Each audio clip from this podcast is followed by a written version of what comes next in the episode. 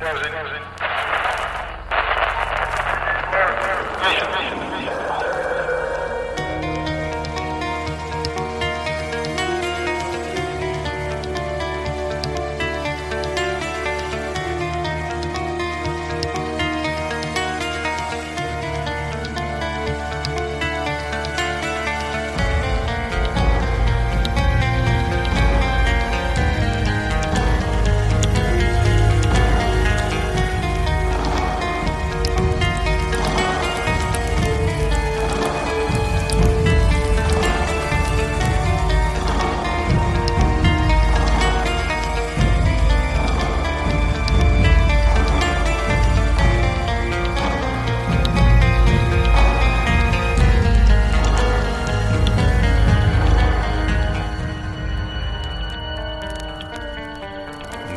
evening and welcome to Monsters Among Us.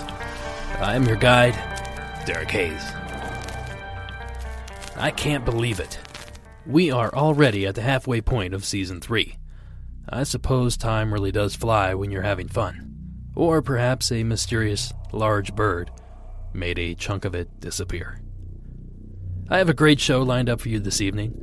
I don't often get to do a themed show, but I managed to put one together tonight. So, without further hesitation, let's get at it.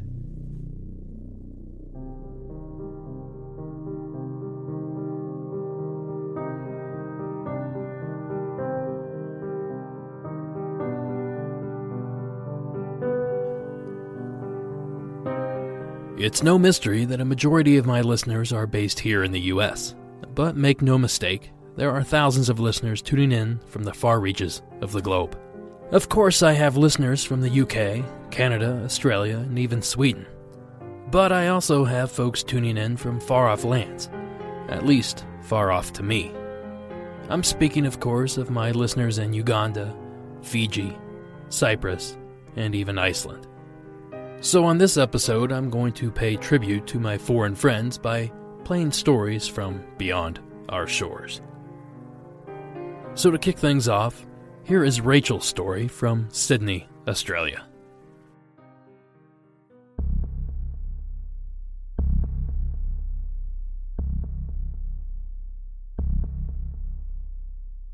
Hi, my name's Rachel. I'm calling from Sydney, Australia. I'm a long time listener of your show. I just wanted to call in and tell you a quick story. Um, I've got a few stories to tell, but I thought I'd start off by telling you this one. Um, so I used to work at the markets when I was 15 years old. And there was a lady who I used to work with, and she had this really strange kind of spiritual feeling about her.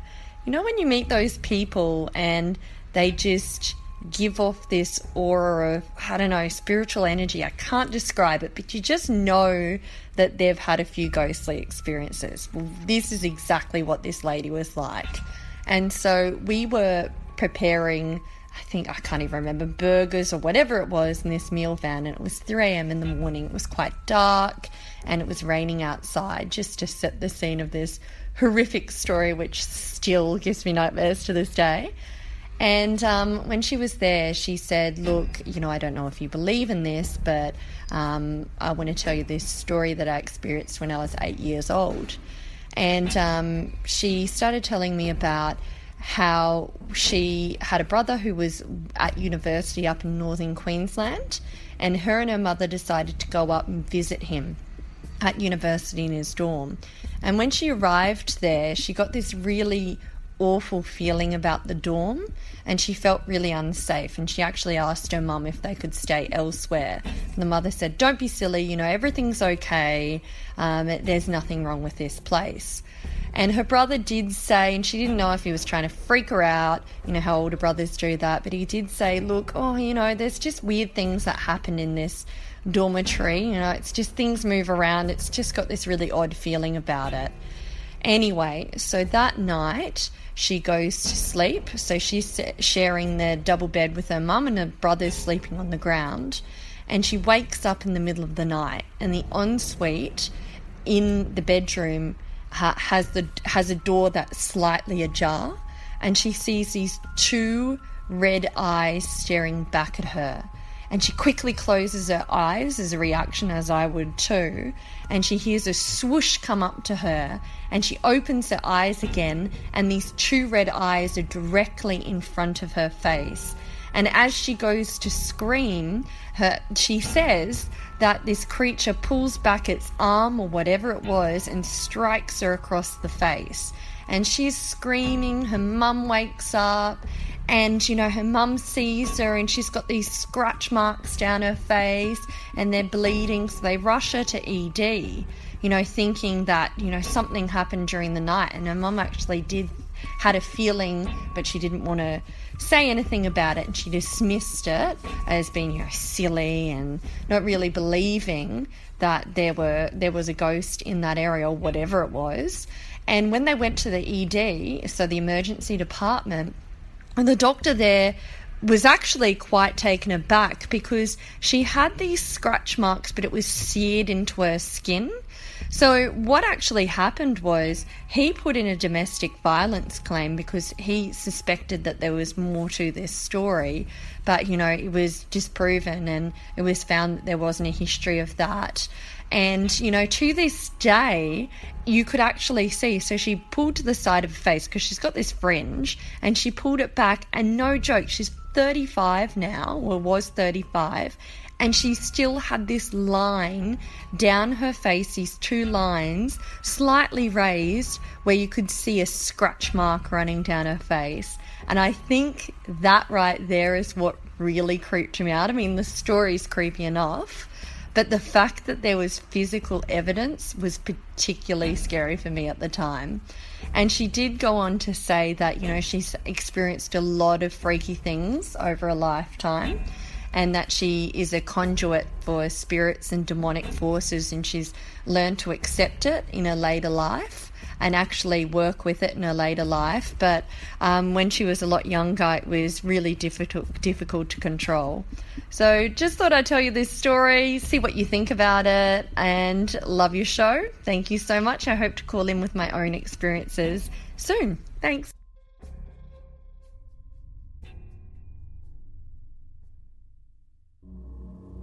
Thank you, Rachel. Many people may not realize this, but there have been hundreds, if not thousands, of reports detailing physical damage inflicted by a supposed spirit or ghost.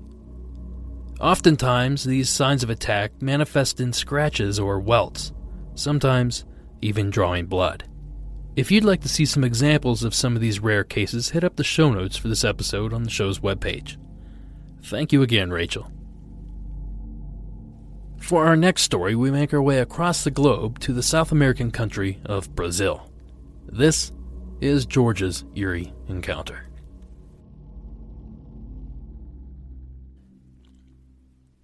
Hey, George here.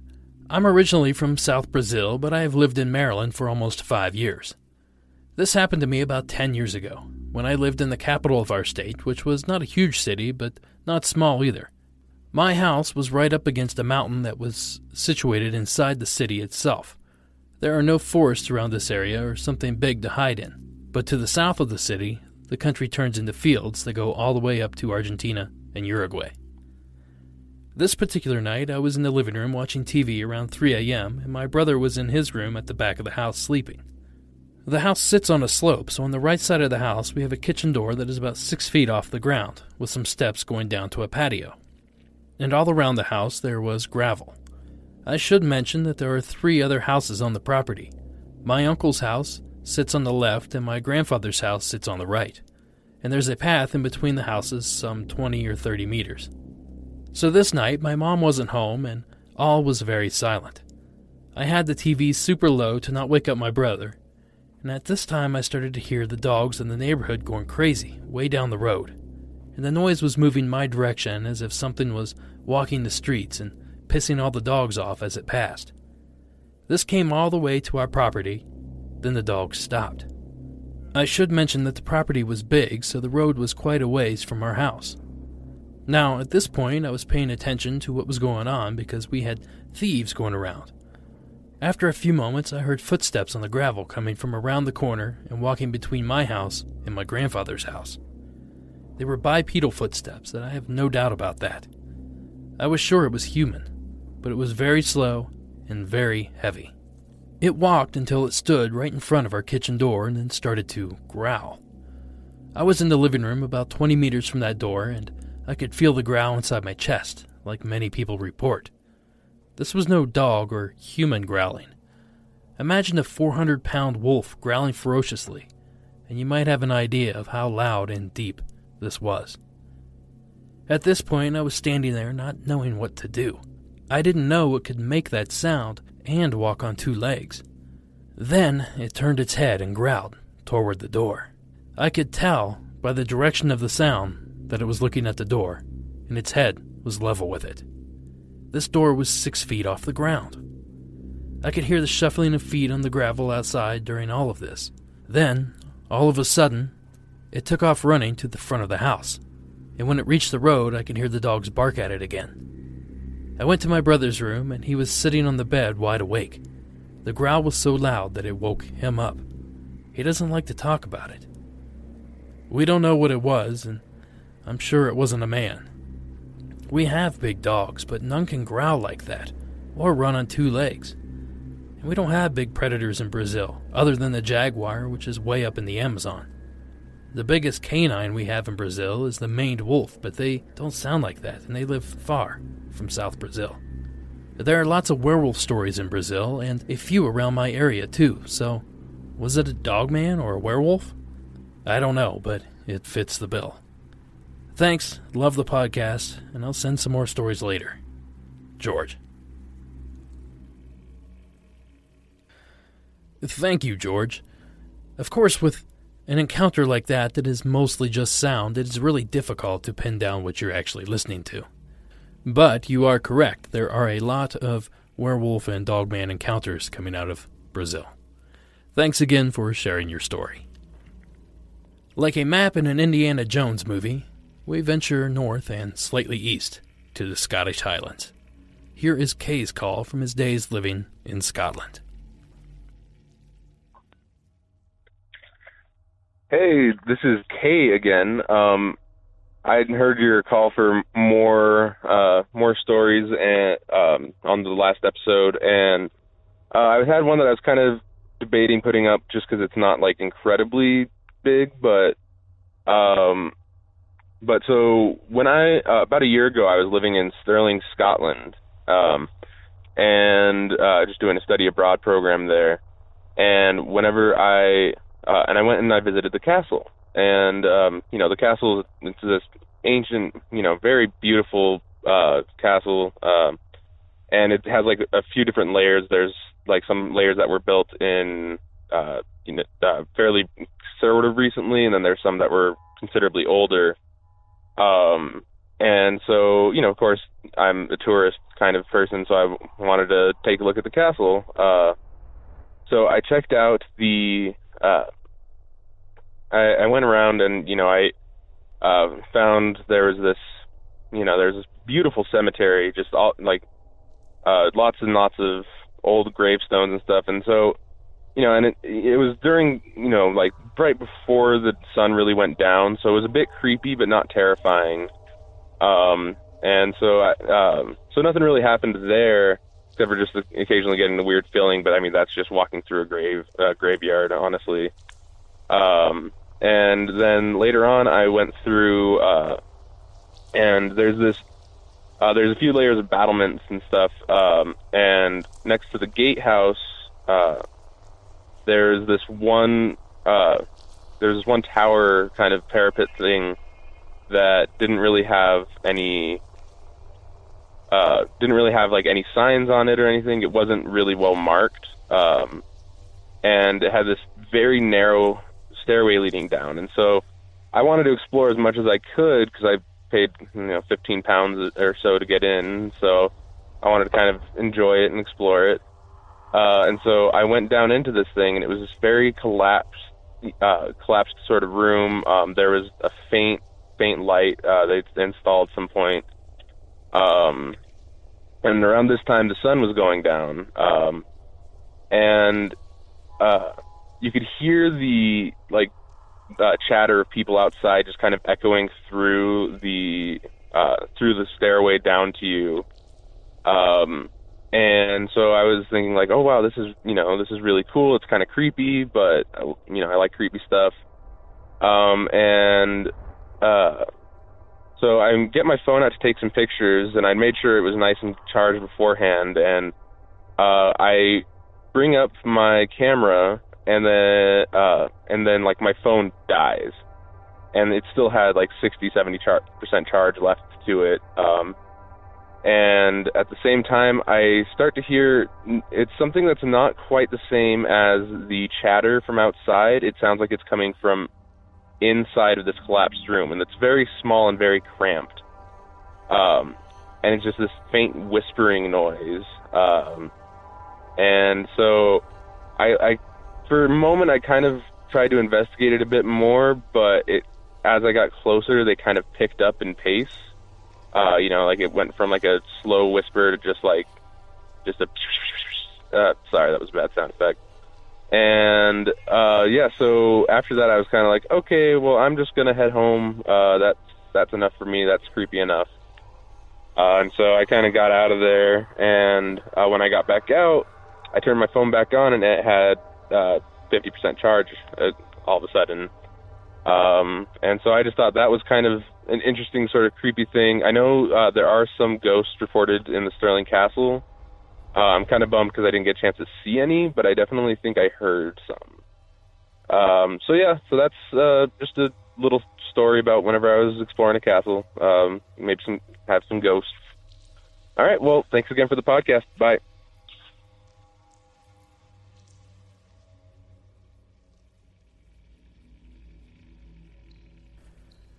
Thank you as always, Kay. The castle he was referring to, Stirling Castle, was built in the 12th century, although a majority of the structure still standing today was built in the late 15th century by King James IV, King James V, and King James VI of Scotland. Anyone familiar with the castle and its grounds will tell you it's laden with ghost stories. Most notably, perhaps, is the legend of the Pink Lady.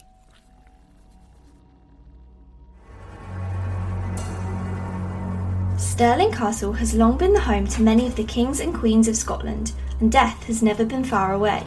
One of the most famous ghost stories is that of the Pink Lady.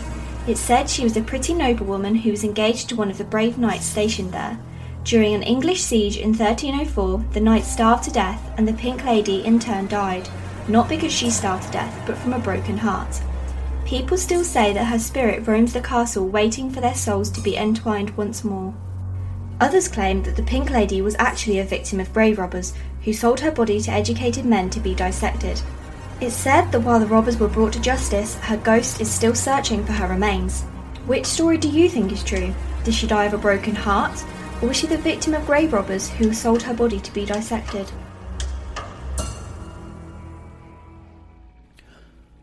The previous clip was provided by YouTube user Trivia Trifle. One of these days, I'm going to make it over the pond to check out some of these awesome locations. It's simply amazing. Thanks again, Kay. Up next is another story about the mystery black cats and some insight on these mysterious large bird sightings that have been featured on the last few episodes. This is Sam's call from the UK. Hey Derek, long time listener here from the UK, first time sending anything in. Appreciating the fantastic platform you've created for these experiences, I felt it was high time I attempted to contribute. First of all, I'd like to speak with regards to a couple of recent stories you've had involving birds and missing time.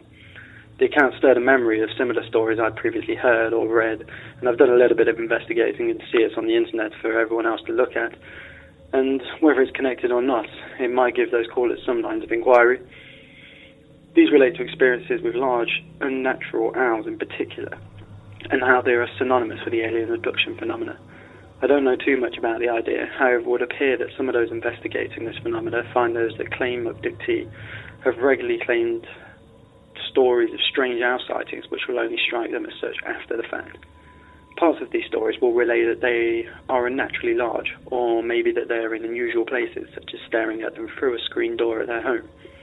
The idea developed behind this is that they have come to understand these sightings as screen memories, and by that, I mean memories which have been placed there to obscure the reality of what they had actually seen. In this respect, whilst these alien beings did not possess the ability to wipe their minds clean of the abduction, they can warp these experiences into something more acceptable to their minds. The missing time of your previous callers in this respect would be that time which they spent with whatever it was. I don't know enough about the idea to continue further, however it bore some relation to the recent caller's stories. It's obviously quite a dive into the paranormal also, however I felt it an unnerving, yet entertaining idea that you might like to feature. My second reason for calling was to follow up on the interest you might have expressed in the large cat phenomenon. I haven't always lived in the big city and have a story originating from my original home in a pretty rural location which might pique your interest. So I used to have a friend who lived on a farm as a child and I would often visit to hang around the land. And I'll proceed this with a story about the night before I head over there for a day. I was in my nearby home when I woke to the sound of heavy purring which I could hear from my second story window. I didn't rise to take a look, however, shortly after there was what sounded like every bird in the immediate area taking flight and shrieking.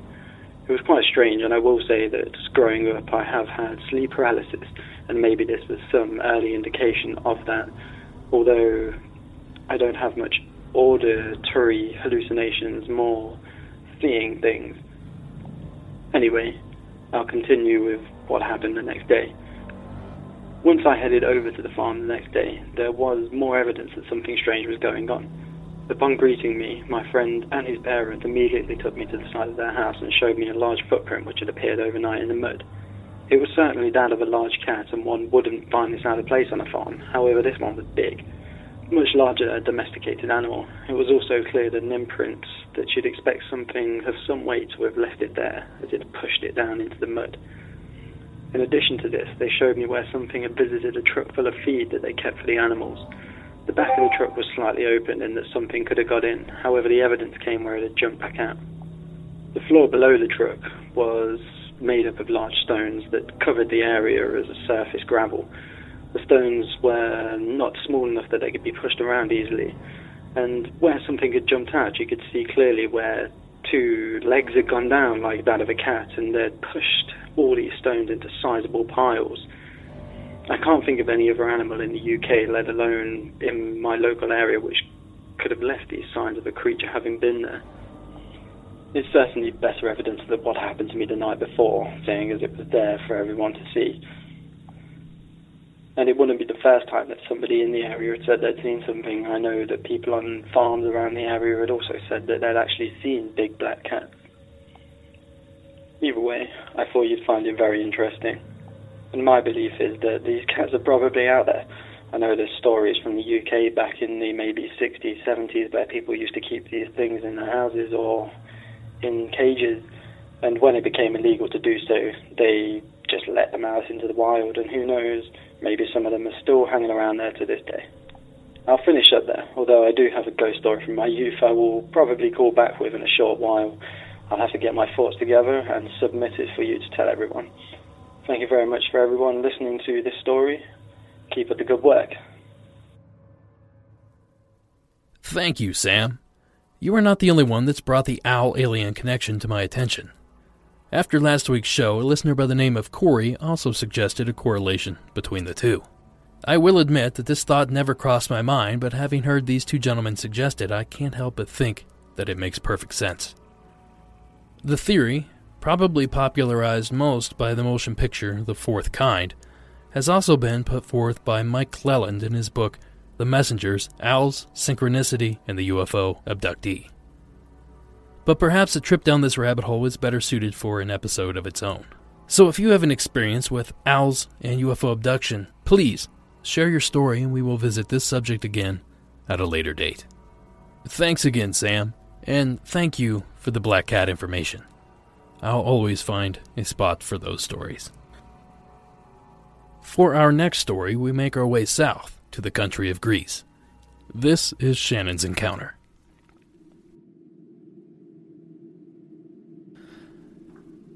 I'm a new listener to your podcast and I love it. I don't have a sighting, but rather an experience that I'd like to share with you that I can't quite explain. I'm an expat living in Rhodes, Greece, and this experience happened in early 2010, shortly after my son was born. My husband and son and I were living with my mother in law while our house was being renovated to make room for the new addition to our family. At that time, my son was about two or three months old, and so nighttime feedings were pretty normal. I woke up around 1:30 or 2 a.m. because I heard my son start to get a little fussy, and I knew that he was going to need his bottle soon. I left the bedroom and went to the kitchen to boil some water to get my son's formula ready. While I was waiting for the kettle to boil, I started to have the unmistakable feeling that I was being watched. Not from inside the house, but from outside. There is only one fairly large window in my mother in law's kitchen, and it sits just above the kitchen sink and countertops which run along the side of the wall. Instead of curtains, there is a roll down shade that's pulled down every night for privacy. This particular night, the shade had not been pulled all the way down and there was a gap of about three or four inches from the bottom of the shade to the windowsill. So if someone was standing outside on the patio, they would have been able to see into the kitchen. So I started to have this feeling that I was being watched, and I was going to turn my head toward the window to see if I could see anyone peeping in when I heard a voice tell me, Don't look at the window. Just keep making your son's formula and leave the kitchen as quickly as possible. The voice wasn't an audible voice like you would hear if you or I were talking, but rather a quiet, urging voice in my mind. I decided to take the counsel I'd been given, and as I continued to make my son's bottle, the hairs on my neck and arms started to raise. My eyes started to water, which always happens to me when I'm really creeped out, and from outside the window I heard the most unearthly howl I have ever heard in my life. Needless to say, I hurried out of the kitchen as fast as I could after hearing that, and went back into my bedroom to feed my son. To this day, I still don't know what it was. We live in a very populated area of Rhodes, and not in one of the villages or any of the forested areas to account for any wild animals. There are no wolves, cougars, bears, bobcats, or anything like that here. I have been told that there are foxes on the island, but I don't think the probability of them being inside the city, surrounded by concrete, asphalt, and building upon building, is very high. Thanks for taking the time to read about my experience, and I hope it will be useful material to use for your podcast. Also, big thanks for the work and effort you put into making such a fantastically interesting show. It's by far my favorite podcast. Sincerely, Shannon. Thank you, Shannon. For those listeners that have tuned in for some of the older episodes, you will know that I spent the last 10 years living in and around downtown Los Angeles. And despite the fact that there was hardly a vacant lot in the country's second largest city, I would routinely see wild coyotes roaming the streets after dark. So, don't underestimate your local fox population. But, that said, like Brazil, Greece is home to many werewolf legends. And, as we all know, Legends have to start somewhere. Thanks again for sharing your story. To cap things off, we stay in the country of Greece. The following is Pete's very strange encounter.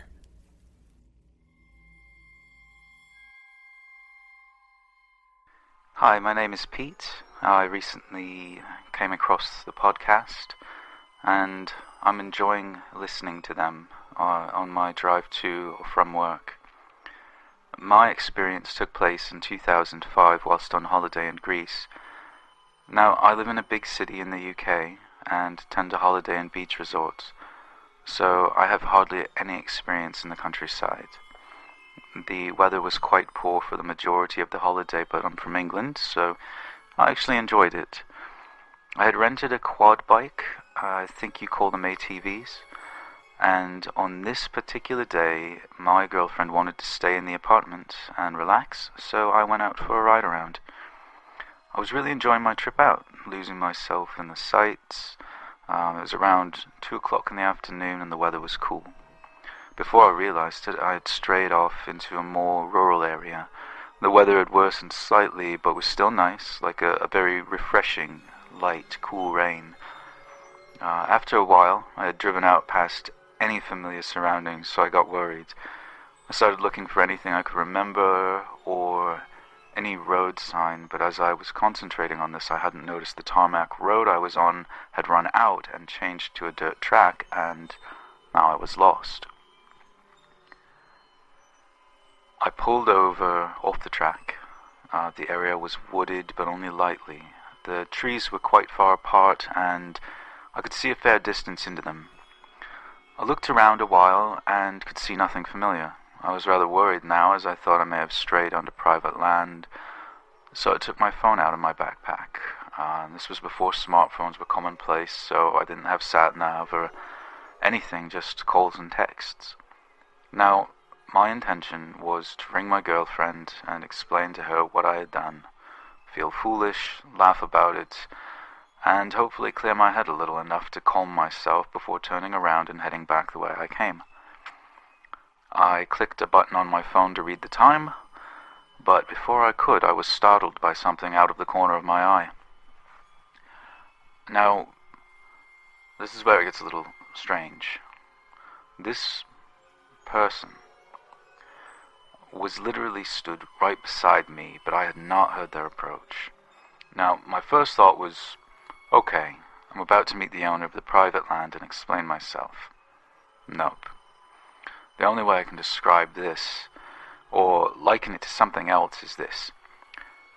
You know when a dog looks at something with curiosity, like a baby or something, but then looks you in the face as if for reassurance? Well, that was like this. I'm gonna say there was a girl stood next to me, looking at my phone, and when I looked at her, she looked me in the face with a really curious look on hers. Then a split second later, I thought, ah, what the hell, and jumped back. Now, there is no doubt in my mind that this was a girl, but I'm saying this mainly because it had really pretty brown human eyes with nice long eyelashes and was up to my chest in height, and I'm five nine. But it was not a human girl. It had kind of cute, chubby cheeks and a human shaped mouth, but the mouth was not that far below the eyes, probably around where the tip of a human's nose would be, but I didn't see a nose. Other than that, it was slim and completely covered in very light brown hair, almost a tan color. The hair was thick enough that you couldn't see through his skin, but was also not heavy. The hair on the face was maybe an inch long, yet the neck area was longer and shiny, and it also looked thicker, like the neck underneath was thin and longer than human. Anyway, as I jerked back, it ran off. I got back on the quad and just drove forwards. Uh, I realized quick that I needed to go back the way I came as to not get further loss, uh, so I turned around. Um, on the way, maybe 20 feet from where this happened, she uh, was stood partially covered behind a slim tree, just watching me and I just carried on going. The strangest thing about this, though, was looking back, none of it felt threatening in the slightest, but was so unexpected it shook me. Anyway, I drove back toward the main road, got even more lost, eventually found a taxi, rang my girlfriend for the hotel name, and he agreed to drive back there whilst I followed slowly, and when we arrived, my girlfriend paid him. Turns out I was a fair distance away from where I started. Now, I didn't tell my girlfriend about any of this until we got back home a few days later. She didn't believe me, though, and said it was probably a human girl who had some deformity or something, but she did believe I had an experience because I was clearly shaken when I got back. Now, the weirdest thing about this whole experience is that it was absolutely not a human being. That there was no feeling I was in any danger, and when I think back on it, the whole memory feels very, very dreamlike. I also thought uh, that my reaction was strange. I never thought that I would have reacted as I did. I'm not easily scared, and I've been in some dangerous situations and always remained calm and collected. I think what scared me was that I looked first at the eyes, which were a beautiful dark brown, and then the reality around it came into focus and it didn't match, and my brain just blew a fuse. I'm surprised by how quick this all happened as well, just a matter of a few seconds. Plus, even though the memory feels dreamlike, I remember vividly how the light rain had collected above the hair or fur. It's like it had been out in the rain for a while, but must have remained relatively still as to not shake it off. It was like the hair had morning dew on top of it. One thing I am glad about, uh, looking back, is that it hadn't touched me. It was so close, but I think physical contact would have totally blew my mind, uh, though I would like to see it again. I have looked online and not found anything similar, so in recap, uh, it was wet weather conditions in Greece, in a lightly wooded area. Uh, the creature was slim, light tan colored hair or fur. His face was small and round, with no visible nose. Human eyes, and, and by that I mean they were forward facing in the center of the head and had pupils and brown iris and dark lashes. Uh, longish type neck, two arms. Didn't get a look at the lower body. Um, and it was around maybe four feet tall or so. Well, thank you for taking the time and keep up the great work. Thank you, Pete, for sharing. Upon hearing your encounter, I immediately thought of the dryads of Greek mythology. Dryads are said to be tree nymphs or elves, protectors of the forest, a very shy and very elusive creature. Descriptions of these beings vary, but almost always depict them as feminine and earthly, either covered in hair, fur, or some sort of plant life, such as vines or leaves. Of course, these entities are based in mythology, and genuine sightings of the creatures are few and far between. So perhaps it's something else that you encountered that day an alien, a spirit, or perhaps some sort of relic hominid. If any of you listening out there, especially those of you in the Mediterranean, know anything about this creature, please send me a message. Let's help Pete solve this mystery. And that's going to do it for this episode of Monsters Among Us. But before I go, let's address a few things. You still have until the 15th of May to be eligible for the very first Cryptid Crate. Simply head over to cryptidcrate.com to sign up and to get more details. This first box is shaping up to be quite a bargain, so you certainly do not want to miss out. If you have a story, give the hotline a call at 1 888 608 NIGHT. That's 1 888 608 6444. Or you can hit up the website for more submission options. That website is www.monstersamonguspodcast.com. Keep those stories coming, and remember, no story is too small. You never know when they might tie into another story or trigger something yet uncovered on the show. Follow us on Instagram, Twitter, and Facebook. And while you're on that World Wide Web, get on the podcast app and rate and review the show. A five star rating and a few kind words go a long way to push the show forward. So if you love the show, help spread the word. Lately, I've been kicking around the idea of designing a brand new t shirt for the show. But the last thing I want to do is order dozens of shirts only for them to collect dust in my studio. So, I want your opinion first. If you're interested in a new Monsters Among Us t shirt, send me a message on Facebook or Instagram and let me know. If I get enough interest, I'll set all this in motion. I'd like to thank Warren Pon Abbott for his amazing vocal work on today's episode. Show him some love and follow his YouTube channel. A link to that can be found in the show notes on the webpage. Thank you again, Warren. Music from tonight's episode was provided by Mayu and Nature World 1986. Thank you all for listening, and until next week.